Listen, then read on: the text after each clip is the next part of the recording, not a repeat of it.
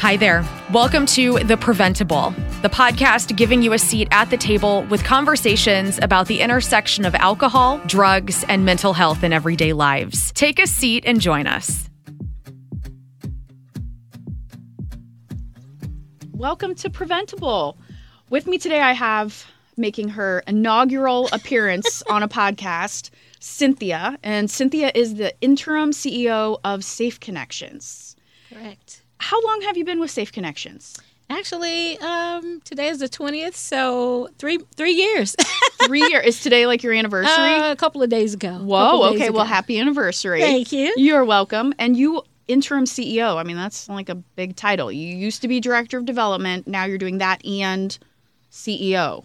Yes, yes. It, it's Are re- you it's breathing? really- a, a little bit, a little bit. I, you know, I've kind of this has been going on since like May first, so I've learned to kind of manage both. But I have a remarkable development and marketing team, so it makes it makes it a little easier. It makes it a lot easier. Um, I I have so many questions about you, but then also I have questions about Safe Connections. So. Okay. When when we talk about safe connections, in my brain, when I refer to people to you, um, what I say is that you have. Let's see if I'm getting this right. You have a hotline for people who are experiencing domestic violence or sexual assault. You also teach in schools healthy relationships. Um, you do a lot of work around LGBTQ kind of identity and also like acceptance, like when you're working with youth and like you, for example, you come into our organization and help make sure that we're using the right terms and that we understand why LGBTQ folks might struggle with substance use disorders at different rates just because of all the stuff that they're dealing with. Correct, correct. And so when it comes to the LGBTQIA plus community, Yes, what we work with, uh, we would come into a, a company, an organization, a school, and talk and create and do what we call our safe zone training. Yes. And what that does is teach those that staff or that team how to make their workspace a safe environment for members of that community and just you know about acceptance um, you know because all of us are different and so it makes it makes sense for us to be able to do that and create a safe workplace for for them So you're creating safe communities, safe workplaces, safe schools. Yes, yes. Yeah. And um, so one of the things when and you talked about when our work with youth, Mm-hmm. um, it's primarily focused on what safe relationships look like. Mm-hmm. Um, you, and you know now technology is huge with our youth, and so we talk about what that looks like, what a potential, what could be some potential technological red flags, if you will, um, for youth. Uh, You know, Like if you're being asked for pictures of certain things. yeah, if you're being asked for pictures, but it can even be as simple as um, a guy or a girl asking their significant other for their password. Password. Mm. Yeah, check looking on their social media accounts and questioning, you know, why did you like her picture or something like that. Um, those are kind of red flags. And, you know, things like, well, you don't need to go hang out with your girls today. You need to hang out with me. Um, just things of that nature, trying to get, isolate them and get them away from their family and friends. And, you know, I, I speak in terms when I'm referring to maybe an abuser um, because 80% of the time the abuser is a male, whereas this, the victim is the female, which is why many identify as times female. yes, which is why many times you'll use the pronouns associated Exactly. with a male abuser. But we also know, and I just heard you talking um, previously about how males are absolutely victims or Yeah. or um, targets Yes, yes. of unhealthy relationships, but are less likely to Report speak it. about it and report it. Yeah, and, and and that's one of the things that we work with, especially with our youth, and we talk about with with our guys and girls groups, and it's really important with our guys groups to kind of have them mirror what it's what is appropriate behavior um, and then there you know these are ones that are influential in their schools people follow them Yes. and like them and look up to them and they have a lot of influence They have a lot with of those, influence. with their yeah with their uh, friends yeah and so you want them to harness that Exactly. influence like for good not evil Right, basically. exactly. Yeah, harness that for good. And if you see a friend of yours that's engaging in some dangerous behavior or questionable behavior, call them out. Call Exactly. them out and say, hey, is that something you should be doing? Or why would you talk to her like that? You know, just things of them that, that nature, really holding them accountable.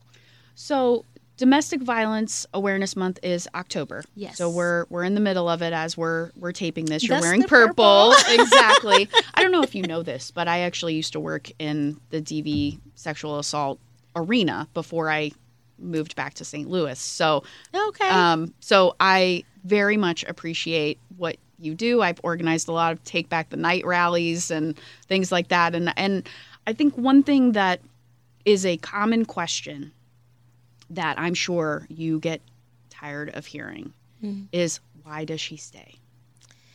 Right? You know, why yeah. does she stay? Why doesn't she just leave? And mm-hmm. well, and then a similar follow-up question usually is, well, I don't see any marks on her. Yeah, and so abuse can take several forms. Mm-hmm. And so, first, let's address the question why doesn't she leave? Yeah. It's not always that simple. That's really oversimplifying it, where the question rather should be why doesn't he stop abusing? And so, especially when there are children involved, Yes. there may be pets involved, Yes. There may be some Finances. kind of exact i was just going to say that and so there are many reasons why a person male or female cannot just get up and walk away and that's one of the things that reasons why someone could call our crisis helpline because if they are experiencing domestic violence and it's not that simple for them to ju- just leave they can call and they can call our 24 hour crisis helpline and now they can text us Ooh. and so what what our advocates do is help them create a safety plan. Yes. Um, they're the best architects of their own lives, so um, our advocates work with them to create a safety plan. And number one, when they call that crisis helpline, um, the number one question we want to know: Are you safe now? Because if they're not, then we need to get them to a safe place. Right. Yeah, and and so rather than asking that question, is uh, it's not always black and white or not so easy to leave. Yes. It's really not, and so we focus more on why doesn't that person, that abuser, stop abusing? Yeah. I don't. This is not intended to be a controversial question, but do you work with uh, people who were are abusers? No, we do not. Okay, are there or there are organizations that do right? And those, There are, but they're they're. I don't know of any in our community right now. practice anymore because I Um, used to live in southern Louisiana and there were and that's where I did this work Mm-hmm. and there were several programs that claimed to have very high effective you know high high success rates in rehabilitating abusers. Oh, that makes me I- real I- leery. Me, me too. And, again, I'm not trying to be controversial, but that just I don't know that Yeah. I buy that. I I'm I'm not at that place either. And you know, just because I've heard from uh, some of our practitioners that we don't have, I don't know of any better intervention programs in our community. Um, we'd be hard pressed to find some um, because I don't I don't believe that they're that effective. I Right. honestly don't. Yeah, I don't believe that I don't they know that the evidence shows that, that they're are. Right. right. Right. So So we talked a little bit about males or people who identify as males and the the fact that the reporting of their domestic violence or their sexual assault trauma is, is low um, because of all of the issues that come with that shame and stigma and kind of what society tells you you're supposed to be and all of that stuff. Um, I also know that another kind of myth is that most of like sexual assault, for example, is done by a stranger, right? That it's this idea of this like creeper in the middle of the night, like breaking into your your window, and like you're like, oh my gosh, I didn't know you, and that's really not the case, correct? That- no, it is not. Most sexual assaults occur between two individuals who know each other. Um, yeah, it's just that simple. And especially if you think about it, it kind of makes sense because they're the ones who have access to the potential victim. Um, it's someone that they trust, um, and that they would not think about something like that happening um, when it has happened. Yeah. yeah, and I think about um, college students. Oh yeah. And so, with our Safe Connections on campus, that's one of our, our program uh, under prevention education that's implemented on college campuses. And so, in addition to talking to, with the staff about um, uh, safe zone training and making that environment safe for members of the LGBTQIA plus community, we talk to the students about safe relationships on and off campus Yes. and how to you know protect yourself how to look for different things and different signs and, and things of that nature and i think some one thing that comes to mind we got a, a, a request just uh, this morning from a group of college students who wanted to raise funds for safe connections. They were ha- they're having some kind of party but they're doing a signature drink. And they wanted to have they wanted to promote that drink. The purchase of that drink is benefiting safe connections. We can't do that. Uh, we would not do that. Why? because if you think about it as sexual assault. Well, I know, but right. yes. But yeah, if you think about it, I mean, that's one of the things that can really exacerbate a, a sexual assault or lead to Be- someone being because sexually the assaulted. prefrontal cortex starts to go to judgments and and Yeah. risk taking and all of the things. All of that, yeah, and that's not something you know. We had to politely thank them for thinking about safe connections, but n- no, But no, no. no, that And you want especially them- with college oh, students, right. Be, and you want them to know like how to, you know, walk through campus with your eyes alert and whatever. But it's also like think about what decisions you're making at the party or the bar, and then when you go back, like what. Yeah, Yeah. yeah, It just reminds me, it reminded me of a conversation that I had with my daughter when she went off to college. She's almost 32 now, but I remember having the conversation with her that if you go out with your friends, you know, and you're drinking, if you put your drink down to go to the bathroom or dance or something, don't come back and pick that drink up. Um, you know, and then be really be be careful about what how much one how much you drink and who you go to the party with. With and, And- how are you getting home? Do you have a plan? Okay, I, this is a true confession. Yeah. We used to have a program in the late 90s that was called Booze and Sex. Oh my God. I know. and it explored the relationship between drinking or other substances and what you may or may not do or decide to do or whatever. My, how the times have changed, haven't they? Could you imagine having a presentation right now called Booze and Sex for high school students? But I mean, but, but but you, I think you have to think about it, and we have to start those conversations Exactly. earlier and helping them understand the correlation um, and lowering their inhibitions and and you know where they normally may not be willing to have sex with somebody, how that alcohol can affect that. Oh, absolutely. Yeah. So what would you say if somebody's like, "Oh, well, she was she was drinking too much. She probably deserved it." Or she was drinking too much and she ran her mouth and so no wonder, you know, he lashed out at her. Or, well, if she wasn't wearing that dress or that short of a skirt. I know. I know You these are things that are like offensive. But I also know that there are people who still think those things. And I know There you know are. that. There are. That's a huge are. part of your job is telling people, stop that. It Stop is thinking never, of that. It is never ever the survivor's fault, and which is what I would definitely tell them after I took a deep breath. Yeah, breath after you and took a count deep to breath. 10 Mhm. No, it's never the it's never the survivor's fault. It's never the person who was assaulted fault. You know, No And matter how short their no- dress is, no matter how they could be walking got- naked. It is still not their fault. You know, it's not their fault. It's just that simple. Because that individual made the choice to take advantage of this person who was inebriated or naked or whatever. They made that conscious decision to take advantage of that person. It is never that survivor's fault, which is a lot the reason that I think I hear that I've heard most often from college students as to why they didn't report a rape or a sexual assault. Yes. They felt like it was their fault and they shouldn't have been drinking or somebody. And you know, the sad thing is that can come from one of your friends. Well, you shouldn't have been drinking. If you hadn't been drinking, that wouldn't have happened.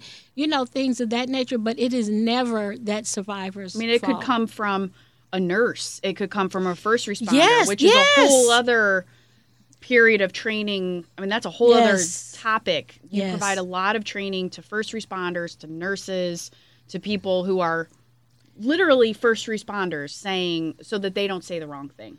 Yeah, and that's one of the things to things. say. Yes, definitely, especially when somebody has just been has has just been raped. Yeah. Or have just been taken advantage of, assaulted.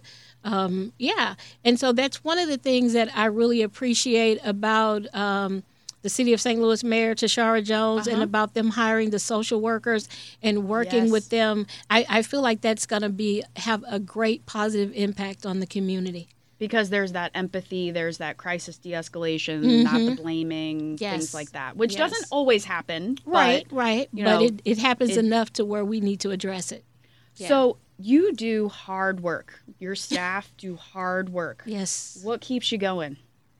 I mean, why do you why do you do this? Because it's hard. It's hard. It is. It is. and it can be heavy. It oh, it's definitely heavy, and I think about that especially with our counselors, uh, with our therapists, because we will get, um, say, a new counselor, maybe fresh out of school Mm. or or, high, or uh, out of college, and they want to help people. They want to deal with domestic violence or sexual assault. Those are the ca- the uh, causes they want to deal with, and they get into this work and see how hard it is and how heavy it is. Um, and they can't do it, and they they end up leaving. The and burnout that, is high. Exactly, and that's just a fact of the of that of that profession and dealing with DVSV, and that's why um, you know self care is really important for us at Safe Connections. We do a lot of things to help our help our uh, staff kind of mellow out you know whether that means hey you need to take a tell them uh, you, you need to take a, a mental health day or take a day of vacation or earn personal time or something um, yeah so to, to take care of themselves to take care of themselves because if they don't take care of themselves they can't help the clients right. And the work is so needed. it is it October is. one month that the work gets highlighted, but there's work that's being done the other 11 months of the year. Yes, definitely. And I think about with this on with the onset of um, COVID, Yes, ma'am. and especially in the beginning where we were sheltering in place, and how you know our our previous our C, past CEO Susan Kidder, we had a discussion and we were really ex- we were extremely concerned because our numbers were dropping Yes. and Ours were too. yeah, and Yes. and they, were dropping because now these survivors did not have were not able to call or come in for therapy or even call for therapy, um, and so Because they were under kind of constant watch. Exactly. constant control. Yes, and it really concerned us when it came to the youth because they were at home. They were no longer in the schools where you had teachers Yes. and other school staff eyeballs. exactly that could lay eyes on them, and we were really concerned about really concerned about our youth, really concerned. And so, you know, we had to be creative and figure out, okay, where can we meet them at? Where, where, what? How can we make this still reach to, reach them?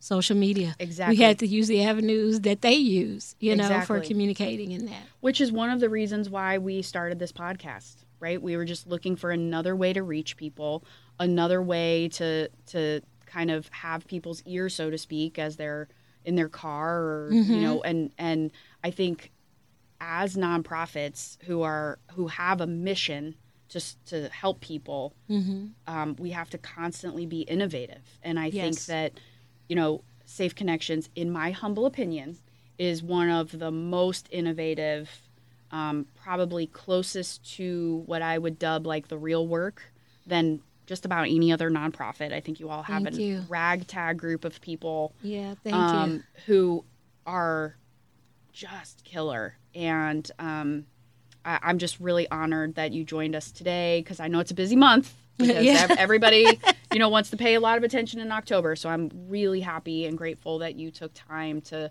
shed some light on uh, the amazing work that Safe Connections does, but also just the topics of DV and SV, domestic violence and sexual violence Yes. in general. Yes. So thank you so much for coming today. Thank you for the invitation. I'm I'm I feel honored. Thank you. I really appreciate you. And if you like this conversation, if you want more, if you're like leaning in saying, oh my gosh, I want to learn more about Safe Connections, please like, rate, subscribe to the Preventable podcast. And um, I, I really, Cynthia, I hope that we just have more time to talk. So thank you yeah. so much. Thank you. Thank you. Thank you.